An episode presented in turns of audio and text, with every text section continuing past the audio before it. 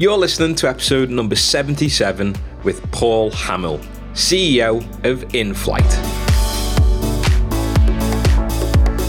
Welcome back to your music industry podcast. It's your host here, Daniel Fish, helping you survive and thrive in the modern music business. Apologies if my voiceover is a bit nasally. I'm a bit bunged up, a bit blocked up, got a bit of a snotty nose, but excuse that. I won't keep the voiceover too long.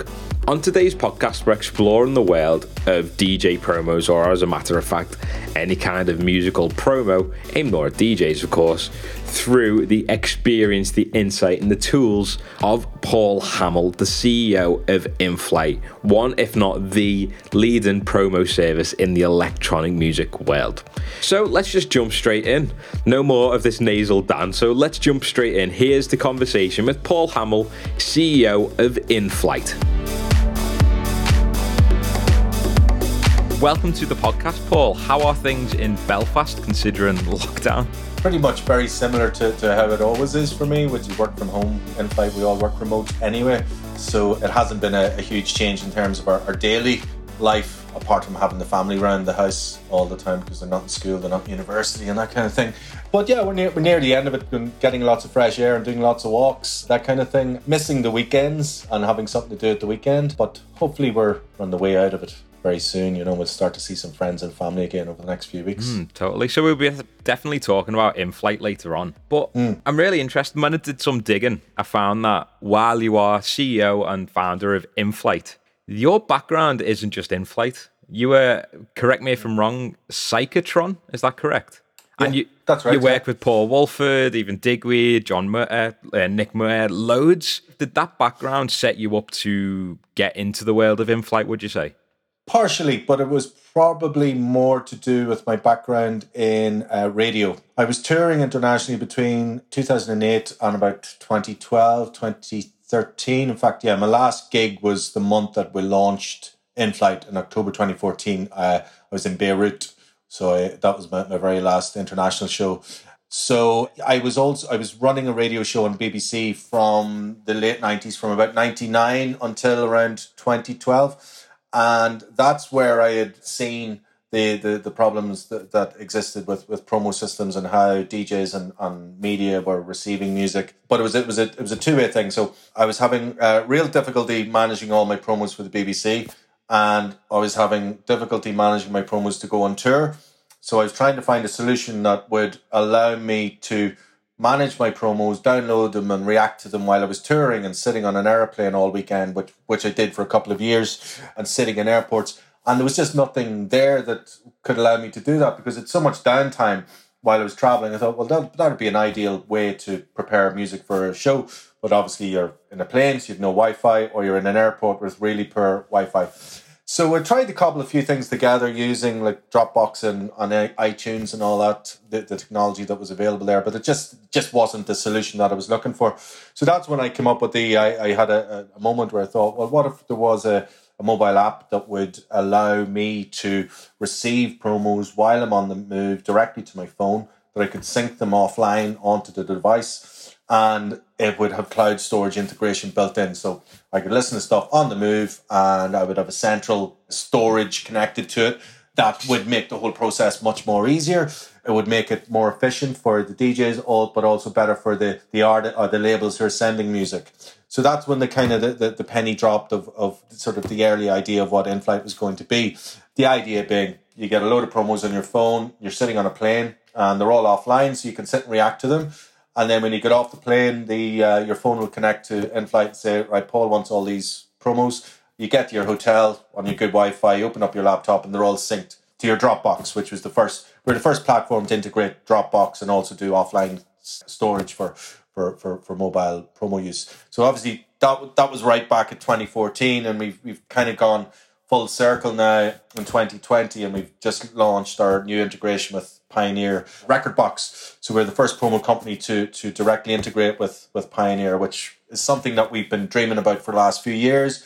It's been a long time in the planning, and it's really the, the next stage because we, we did some we did some surveys a few years ago and we found out that something like 80%, 75, 80% of our users were Rekordbox users. And we thought, well, that's the platform now that people are using. You know, whenever they go into DJ and clubs, you have to go through Rekordbox to prep your files. So we thought, wouldn't that be just the, the, the most amazing thing to be able to send promos directly into Rekordbox, and you means you don't have to do any downloading. It means that you've got a central storage place for all your promos, and um, it car- yeah. The, the great thing about it is it carries across all the metadata DJs with, with, the ratings and the comments that they leave on Inflyte now appear in Rekordbox. So there you don't have that disconnect there from using a promo system and you know forgetting which tracks you favorited or what you said about them. It's all cataloged inside Rekordbox now. So DJs can open up the Rekordbox and go, yeah, that's the track off that EP I wanted. That's the track I, I want there. And yeah, just just improves the the whole um, the whole workflow for DJs because you know, when we came along, the, the other kind of problem that we were trying to solve was that there were no kind of opt-in controls or on any on, on many of the, the promo systems that were uh, around at the time, which meant as, as DJs, if, if your name and email got on a mailing list, you'd just be flooded with all sorts of content. You know, any type of genre could land in your inbox. You just wouldn't know. So um, the thing that we set about fixing in 2014 was was making Inflyte a, a strictly opt-in only platform. I mean, initially it met with quite a bit of resistance because labels were scared that the the emails that they were sending out were not going to subscribe and all that kind of thing. But you know, we, we, we stood our ground and ultimately we've shown and demonstrated to labels that this is the preferred approach that DJs and, and media people like. They don't want to receive everything. They want to be able to say no thanks or, you know, I don't cover that particular genre. And doing that means that when users go to use Inflyte, they'll have a, already a pre-filtered selection of music there. You know that they'll know that they've given permission to, and then you can go deeper than that and into the likes of the. We've a lot of PRs who use our system who do lots of different genres, and they will then they can then fine tune for each user, you know, based on, on what they listen to or what they like. So um, yeah, the the, the opt in thing was was a was a big driver in, in our success, and it, it predated all these GDPR legislation which came in a few years ago. Uh, you know, and at the time everybody was panicking about GDPR. It reminded me of the, the millennium bug, you know, when everybody was freaking out in 1999 that the world was going to end. we had we didn't have to do a thing, you know. We just we sent our we sent an email out to customers to say, relax, everybody's opted in who's on your list. We've been doing this since 2014. Yeah, it, it's now it's become the, the thing where everybody has to do it. You're, you're legally obliged to to request opt-ins. So I mean, there were the two things. It was kind of the, the functionality of providing an offline mobile app with cloud storage, but also resetting the and closing the floodgates of, of promo spam, which had been, you know, around 2010, 2014 was was just everywhere. And yeah, so it's been been building up nicely ever since. Out of curiosity, how did you get to that point? Because say you're experiencing it and you're thinking, what if this system existed? Did you have any like background in coding and building these platforms? Or did did you just have the idea and then like hire the talent, or how did that work in the the, the early days? It was a, one of those kind of things that's staring you straight in the face that, that, you don't you don't actually realize, and you go, God, the penny drops at last. So I, initially, when I come up with the idea, I don't have a background in tech. I, I'm into product design. No, I had a background in, in customer experience before my, my, my music career. So I had uh, a very uh, heavy focus on, on looking after customers and developing things with, with customers in mind and also product. I mean, I'm big into my tech and just looking at looking at ways uh, at different platforms and, and, and looking at ways that we could we could or things could be improved. You know, it's always been been a kind of a pet passion of mine, but I never actually considered turning it into a, a career or a business. So when we started up, you know, I was trying to I was trying initially was trying to bring in talent to to build it for me, and then a best friend of like twenty years approached him to with a view to to setting up a partnership. He's a multi-stack developer, so he just knows from top to bottom back end, front end, mobiles, the whole the whole lot. And we built, we created a company and went as co-founders. And he does all the development, and I do everything else from the, the product to the customer facing stuff, sales and marketing. And then we have a couple other people helping out. But yeah, I mean, it was one of those things where we're, we're best mates running a business. He lives three doors down the street from me as well. So it's all very, it's all very, very convenient. And then we have um, we have people working for us in Portugal and Berlin, and um, we've another another guy here in Belfast as well. So uh, yeah, very lucky. One of those kind of fortuitous things that you know it's, it's been a, it's been a, a, large factor in the success of our business because building a building a tech platform, you know, with the resources we have, with, with two people essentially behind it. I mean, when people hear this, they think it's a much bigger bigger operation, but it, that's not to say that there hasn't been. There's seven years of hard work that has gone into it. When you start off something like this, you can get the bones of it done within a couple of years, you know, and you can get you can get a platform that you can use your kind of minimum viable product as such but it's the last five years of, of learning and customer feedback that has refined the product and you know improved it uh, based on our user experience and the customer experience. They're the things they're the learnings that you know that, that are really important. And that's that's what we've been very uh, thoughtful and mindful of doing uh, throughout our business life is speaking to our customers speaking to our users and finding out what they like what are the pain points that that they experience both as sending promos and as in terms of receiving promos. And we look at everything. We look at all the metrics. We look and see, right, are DJs getting too many promos? Uh, you know, does that react? Does that affect the reaction rates that they get, the number of feedback? Because there's so many variables when it comes to delivering a promo campaign that I think a lot of the older systems they they're not transparent enough. So it's, it's very difficult for labels using them to to figure out well what's what defines a successful campaign you know, and we, we built in a lot of those kind of we small things that initially probably don't look that important, but when you sent out a load of campaigns and you look at the historical data, you get a sense of what works, what people like, and that helps inform your, your future selections when it comes to who you decide to send your records to. And that's ultimately what helps the, the user experience because they're getting better records, but also helps the labels because they're targeting people who they know will react and like the music that they're sending. So would you say Inflyte is more for the the touring DJs, the bigger labels, or can the emerging talents, the the upcoming labels use it themselves, or would you say it is more for the higher end? We built the platform to be a premier platform, you know, a professional platform. Yeah, there are cheaper ways to do it. There, you know, you can hack things together using your Mailchimps and whatever. A lot of the bigger labels use this, but you know, we are also we're also seeing like over the last couple of years, you know new labels emerging on the platform constantly who are seeing the value in the guidance that we give them around how to grow their, their mailing list. I mean, the biggest thing for a, a new label, when you're a new label, you've got you've, you're faced with two choices in promoting your music. You either do it yourself and you, you put in the hard work, and the first thing you should be doing is building up your own database, your own mailing list. And that doesn't mean going online and spending 50 quid buying a list of 2,000 DJs, which is just, you know, just don't do that. It's just, you know, it's a waste of money. Give me your 50 quid instead, you know, and I'll, I'll do a better job for you. Uh, but we see that all the time. It's got to the point where, you know, we see these lists come and we, we, we don't, we don't allow people to import them because they're just, they're just bogus, you know. We try to help cultivate new labels and sort of incubate them to the extent that they start with a small list, not, not our data, with their data, and they, they grow that organically, you know. You're better off having a couple of hundred people who know what you do, who like what you do, than sending it to 2,000 people. You know, we, we see we see we see it all the time with, with labels coming along and they're sending out 2,000, 3,000 promos and you're like, who's left to buy the music when all of this is done? You know, there, there needs to be something there. So yeah, while we have a lot of the big labels, we you know the, the young labels we especially try to look after because um, yeah they're coming at it from a, a, very new from a different perspective. We try to help them sort of not build their list, but give them pointers as to you know who on their list they should be looking at, or you know whether the, if there's junk in that list, we, we tell them and show them. You know, the system will show uh, that there's there's junk in there, and yeah, just work with there. So it's really for all. I mean, in terms of the, the user base, we do have huge amount of tastemaker DJs, but we have everything from sort of amateur to semi-pro DJs right up. You know, uh, the smaller labels especially will tend to uh, promote towards their their peer group, which are largely amateur semi pros uh-huh. with a few tastemakers. But to be honest, the, the, the, nicest thing I can hear from a new label who joins us is that when they come to us and they say, Oh, we've been trying to target big time tastemaker DJ, he's never responded to anything, but when we joined Inflyte, we got feedback from him.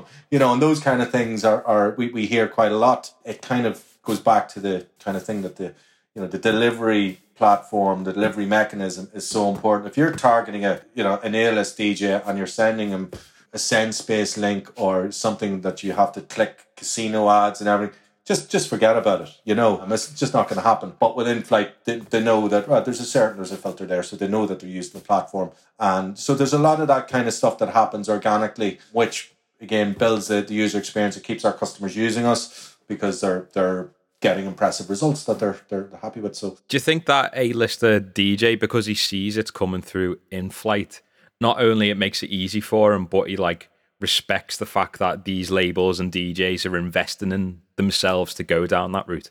Absolutely, yeah. You know, it's it's a it's a mark of quality. Um, the fact that they've, they've chosen and that they know that they've paid the money to use it, they know that they, they've given permission to, to receive that music. But yeah, it does it does add it does add a, a certain sense of quality to there. I know, like when I when I was DJing, that's what I would have I would have segregated my in my inbox. I would have had my favorite promo companies all in uh, filters, so they'd all go directly into those. But I would always always pay attention to the the labels who were using the the good platforms because it does give a sense of uh, right. There's a, an air of professionalism about this because the, the platform is good, the artwork looks good. You know, you then you, you'll gravitate towards listening to the music, and you'll hopefully find that it's also good. You know, so it does uh, it does paint a picture, and that's you know it, it forms part of the the brand image for labels, and that's why we you know we try to do that in a way that yeah makes it easier for our labels to present a professional image to the people that are trying to target music to. And that's so special, and it's it's something that I've always looked into is the the promos. But as you mentioned,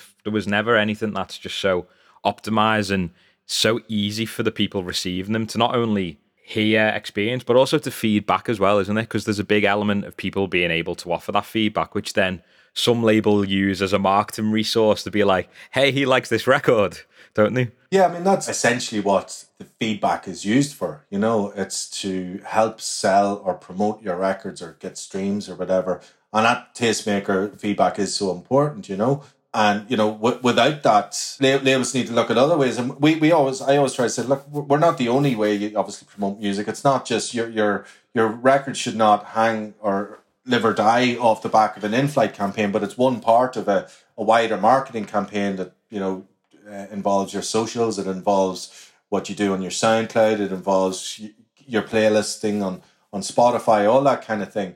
You know, so you need, labels need to be looking at, at, at the wider at the wider picture. But it's a model that has been around for years that that works. You know, getting music into the hands of tastemakers has been around since the nineteen fifties.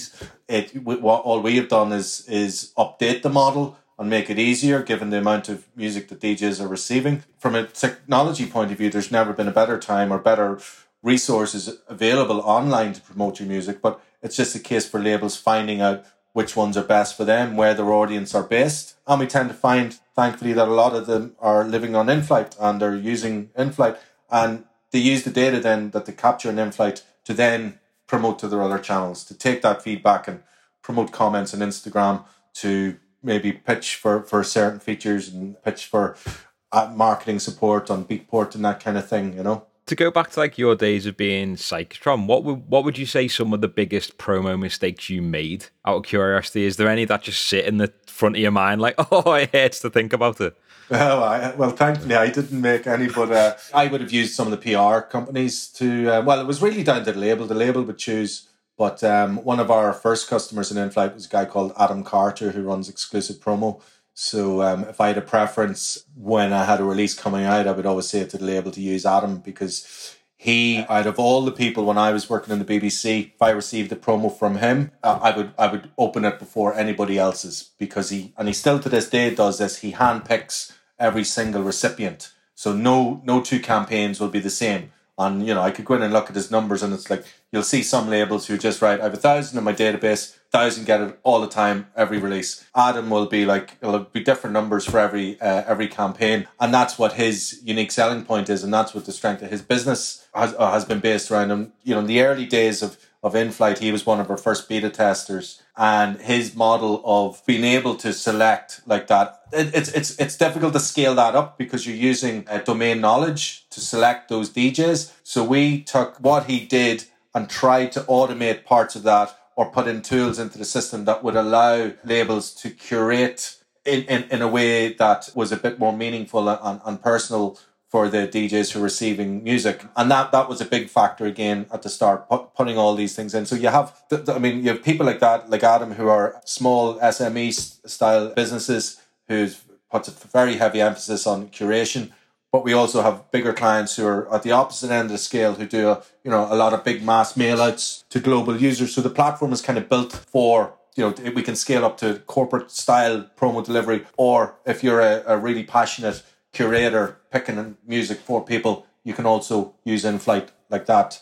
You know, so um, a lot of the a lot, of, and we still do speak to customers a lot and take a lot of the feedback, but a lot of the early input on product development on Inflyte was as a result of the inputs from a couple of PR companies who I had always respected the way that they had gone about their business and how they promoted the records and we've taken a bit of that and hopefully wrapped it into Inflyte. And Adam's still he's still with us. Uh, was six or seven years down the line, so we must be doing okay. Yeah, definitely, definitely. For, for so for someone who might be listening who is an artist, is a DJ, and they make their own music, there's a lot now where people are like put money into Facebook ads, put money into Facebook ads, but I'd say the return on investment will be higher from a successful promo campaign. What could that return on investment look like okay, there's the opportunity to get feedback, but what could it lead to?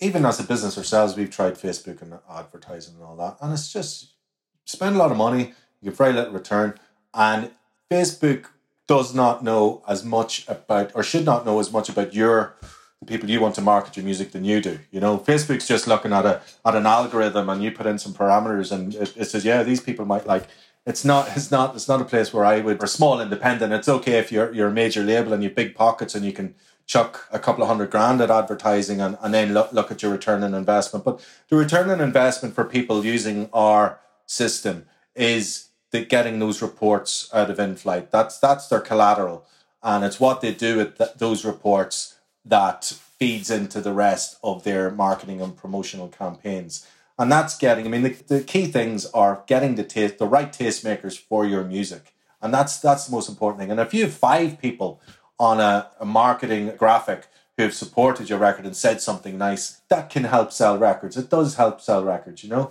And it, it might encourage a, a dj whose whose comments have been used to maybe include you in a beatport chart which will then generate more sales or on beatport hype that kind of thing. But ultimately they're they're the things. But some of the mistakes I, I see labels making, I mean, it's a, it's a bit of a hot topic in, in the sort of promo world is the likes of you know your downloaded fours and DJs who who have assistants who use Inflyte to download music on behalf of, of the DJs that they work with. For example, Richie Hawtin and people like that. You know, some of the a lot of labels think that this this that's kind of collateral using downloaded four, but it's kind of something that you should probably just leave out from your your marketing because it doesn't really tell anybody anything about what they've said about your music because they haven't said anything. They've, they've, downloaded it. When it was me, when I was releasing a Psycatron, I would have taken the reports that I was given by the whoever the PR was and selected five or six of the DJs that I was most impressed with or, or most liked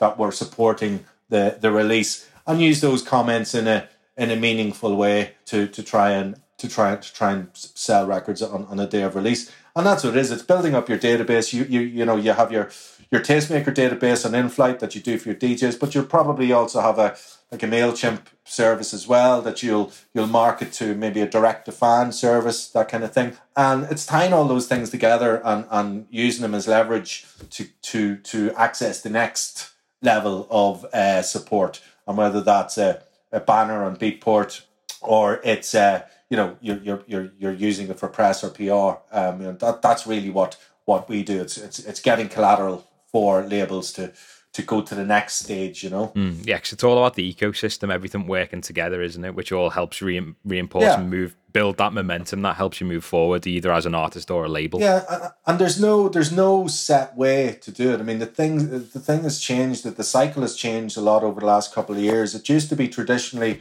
you do promo a month, at least a month before, sometimes six weeks before it go live date at, at retail. Now with the, the cycle of music being increased so so vastly over the last few years and release dates and people releasing a lot more music, that's that's reduced down a lot. So you can you can you can promote a, a record in a couple of weeks and still get your reports in the Beatport or or whatever track source in time for uh, you to be able to push for for marketing support. But there's no set way of doing it. I mean, we see labels whose uh, priority are Spotify streams, who will literally promote the they'll, they'll do a promo on the day it lands on Spotify. You know, so so they're they're they're, they're hitting that kind of they're hitting that go live date alongside a promo campaign. How that looks in terms of the, the results, how you compared it to, would be difficult to say. But you know, there, there are many different ways that people can and labels can market their stuff, and it, you know, every label is different. They're, they've all got different different needs. They've all got different tastemakers that they're marketing towards, and their priorities will be different. Some will be pushing for uh, Spotify plays. Some will be pushing for download sales. It depends whether you're a DJ market or whether you're heading for the con- consumer angle. So you know, lots of different ways to do it. Um, yeah. Mm. And one one of the other great return on investments could be support as well in the actual live sense when when we can be back out playing and DJ and that what yeah. that one DJ playing the track out not only could give you a live performance and bit of income from the publishing side of things, but the video, the then loads of other people play it. All it can take is that one person, isn't it? Yeah, that's it. I, I think that's what excited us most about the Rekordbox integration is that we're we're literally putting our clients' promos into the system that DJs choose which music goes onto their USB sticks to play in the clubs. You know, we've removed all the friction there. You know, so if you want to get into a DJ's Rekordbox, you use Inflyte. That's the only that's the only way. Obviously, they have to react to it, but yeah, further down the line, you know, we'd love to be able to look at things like capturing plays and, and that kind of thing, and and using that because we know it's all all that information's been captured, and that's that's ultimately yeah, you're absolutely right. It's getting getting the plays, getting on the YouTube streams, getting on the the radio shows making sure your your all your tracks are registered on PRS or your your whatever your performing rights society is uh, to ensure that you've all those revenue streams. And I think that's probably what we're seeing. I mean, since the lockdown, the lockdown, there've been a lot of new labels are starting up. A lot of DJs and producers are have decided, right, I'm not on tour, so I'm going to invest into getting all these tracks that have been sat on my hard drive, get something done with them, and look at ways of building sustainable revenue streams that will plug the income gaps in between touring, you know, because it's going to take a long time for, for the touring's never going to go back to the way it was. And, you know, my fear is that the the lower tier DJs are going to struggle to get work because the higher tier DJs are not going to be able to play the the, the large cap shows that they've been used to playing. So they're going to want to play the smaller venues, which are the only venues open, which is going to push everybody, not knock them down a peg or two. So artists need to be, you know, looking at this stage if they want to remain in the in the in the industry at ways to maximize revenue streams from from, from all the different areas and whether that's doing live streams on you know mixcloud or or whatever that who who now license music and and you can get paid through know a, a whole range of those different things have just popped up in the last sort of those, those kind of innovations since the lockdown you can see there's been a huge response to and uh, the, the, the industry clearly likes it because you see some of the numbers on these streams. They're really, really encouraging. Artists being able to monetize these is, is, is a great thing.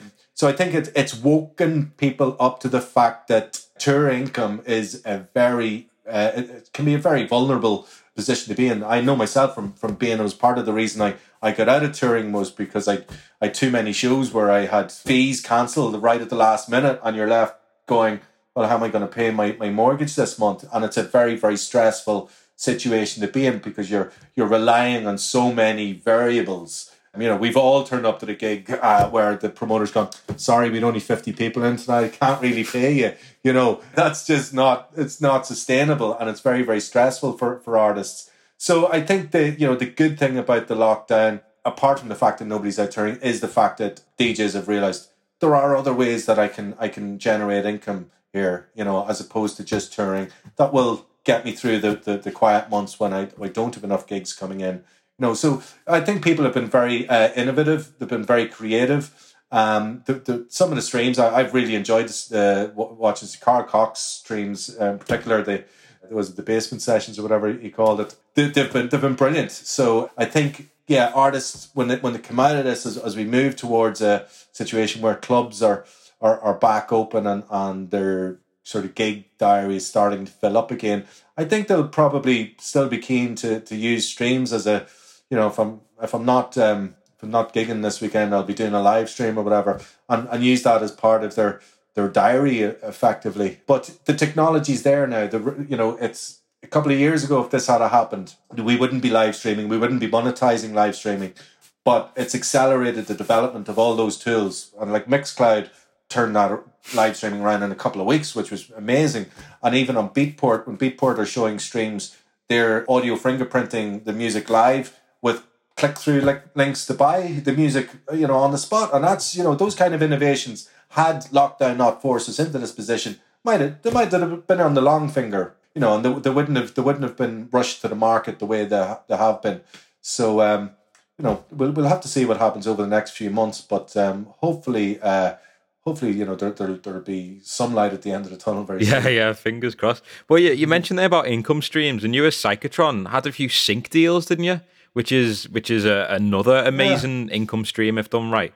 What was your experience of with yeah. that? Was it Channel Four or something? Yeah, we we had a, sync on uh, Skins, which uh, was Channel Four show. I don't know if you yeah, ever yeah, watched yeah. Skins. You're, you're yeah yeah. So really successful Channel Four show. They had a music supervision was a big thing for them. Whoever the guy was that, that did it spent a lot of time sourcing new music to go into because a cutting edge youth show needs cutting edge music. So track we did with Paul Woolford called Stolen, which featured on Hot Flush recordings. Uh, it was synced for a nightclub scene, and it was it was amazing. It was I think it was about three and a half minutes overall, and uh, yeah, it was class sing, singing music using that context for the first time. So how, how that came about, we signed a publishing deal with a company called Westbury Publishing in London, who um, a very famous publisher that have been around for, for years and years. They were pushing our catalogue out to various sync agents, and this one got picked up. And there was a show, another show called Mad Dogs on Sky One. We had something in there as well, but that's yeah, that that was a revenue stream that yeah, gener- it generated a, a nice bit of income at the time and yeah, occasionally my, my PRS statements I get, you know, from repeats or whatever, you see some money coming in. But they, they're all the kind of things that, that, that you should be doing. You know, I, I did a lot of music education stuff when I was doing the Psycatron stuff, music business courses. I, I was delivering them here in Belfast. And so that's where, you know, we would have, we would have encouraged DJs or artists to, to look at the different ways that they can they can monetize their talents and sync sync was a big one. Haven't done anything since i mean it's it's using your having your music used in a tv show is great but it's it's even better when you you get the surprise checks in the post every every couple of months you know?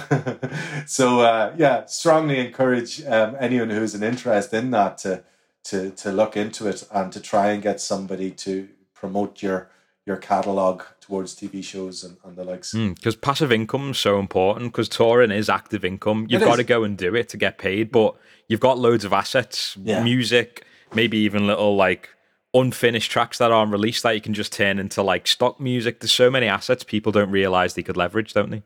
Totally. I think it's it's I think well, the first thing that puts people off is this to see the, the, paperwork that's involved on the PRS. It might be better now, but a few years ago it was it was just terrible. Like you know, you you, almost need a degree to, to navigate it. So that's the first thing that pe- put people off. The second thing is they don't see it. it it's a long term thing. So you need you'll be waiting a year and a half. So people, are, I can't be arsed doing this, you know. Uh, but when you do it, if you get into the habit of doing it, whenever you release a, a track, get your ISRC code and register it, and then just forget about it, you know. And I've I've done gigs at festivals where I got paychecks for music that was played at it that were like four or five times what I was actually paid for the gig, you know, because if you're doing, say, I did one festival, it was an 80,000 capacity festival. There wasn't 80,000 people watching me. I was in a, a, small tent, but the, the amount of license fee that that festival pays to PRS is based on the number of people that are at the festival.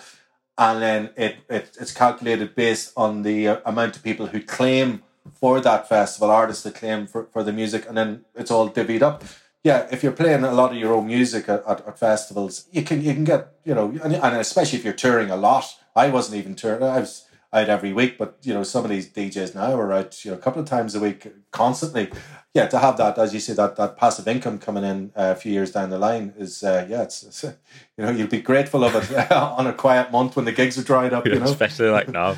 Well, I'd just like to say thanks yeah, for totally. being on the podcast. It has really been a pleasure, and we are coming to an end. So we always finish with this kind of question, which is looking to the future of dance music or the dance music industry. Hopefully, when it all set, settles down post COVID. So, looking to the next say three to five years, what change would you personally like to see in the dance music industry? I'd like to see a bit more of a level playing field for all. I think DJ fees have got out of hand. It's turned into this corporate thing that, and I, I can't, I can understand it. You know, the, the DJs and, and, and the agents have had, had so much influence over um, over over the development of the scene over the last few years.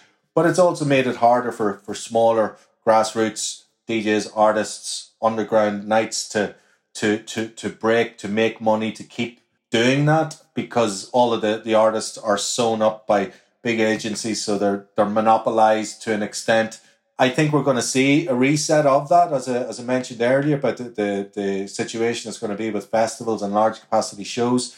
And hopefully that will kind of level the playing fields. It'll encourage more innovation in the industry from young entrepreneurs who want to develop scenes in their local towns and local cities, which has been very difficult over the last few years for them to do because they're up against the big guys who monopolize the larger venues uh, and, and have all the DJs booked out. I would like to see more of that happening because that those kind of grassroots venues, grassroots local DJs are the DJs who I mean every DJ who's who's flying around the planet in a private jet started off somewhere like that. You know, we all did. We all we all did. And without that kind of foundation, I think that's kind of what we've seen in the, the, the commercialization of the of of the sector where it's almost as if you if you have enough money you can become a DJ you can become a star you can throw 10 grand a month at a, at a PR person to to to to make you look like you're this high flying and it's it's it's removed a lot of the soul from it so it'll be interesting to see where those kind of vanity DJs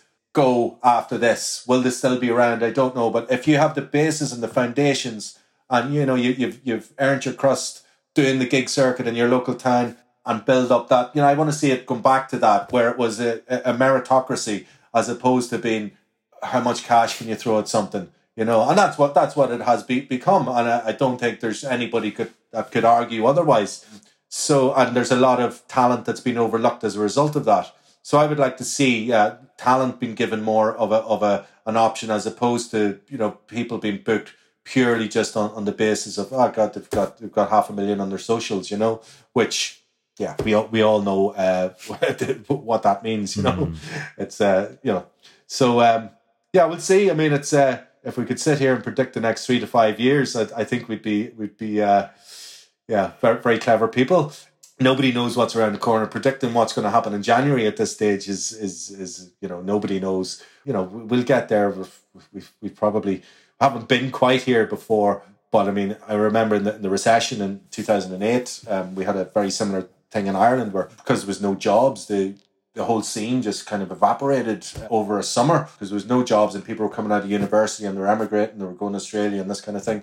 And the impact that had on on the scene was that all those young entrepreneurs who would have traditionally be like I was doing gigs, promoting gigs when I was 15, you know, and that's where I started out when I was still at school. They all left the country.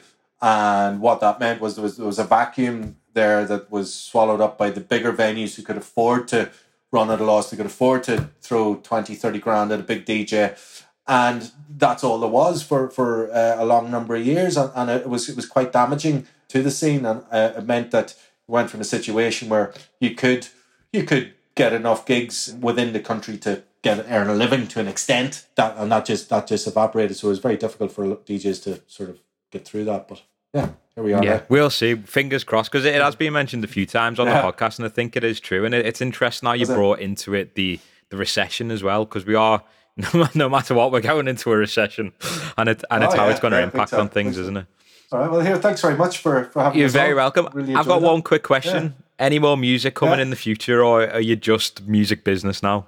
Yeah, I'm just music business now. Do you know what? I, I, um, yeah, I, my, my partner, he in Psycatron, uh, Davey, he's still cracking away doing stuff. I, I would, and I keep saying to him, "Hey, I must go out and see your studio, and we must do something." But haven't got haven't got round to it. I I tinkered with Logic a bit. I've been playing piano a lot over the last six months and I've yeah I've got I've got wee inklings of, of wanting to get back into it but yeah we'll see what happens we'll see what happens never say never you know I mean I always enjoyed going out and touring, but at the time, but um, I don't know if I that, that kind of thing would appeal to me anymore. But certainly releasing music and making music, yeah, something that I would be keen to, to get back into. But at the moment, I think the piano sort of tickles my uh, ticks that box for me in terms of uh, scratching my creative itch. Yeah, so the thought of sit, sitting up there playing it or, or going out and uh, doing live sets on the road again, you know, with all the associated problems. Yeah, we'll, we'll see. Awesome. Not getting any younger. yeah, yeah.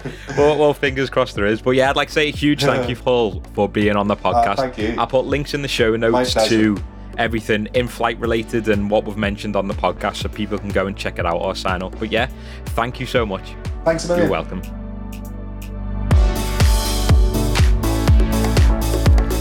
So, a huge thank you to Paul for being on the show, offering us insight into his journey working with Digweed, Paul Woolford, his radio kind of experience, which has led him to Inflyte, an incredible service. If you are into promos and you're looking to get your music into the hands and ears of certain DJs, definitely check Inflyte out. I would recommend it. It really is an industry standard tool now, so definitely would recommend checking that out. So, of course, your music industry podcast is back next Thursday at 9 a.m. And of course, I've got another video dropping 1 p.m. on Monday. So, if you aren't subscribed on YouTube, make sure to go and do that. So, until then, stay safe, stay well, and stay creative.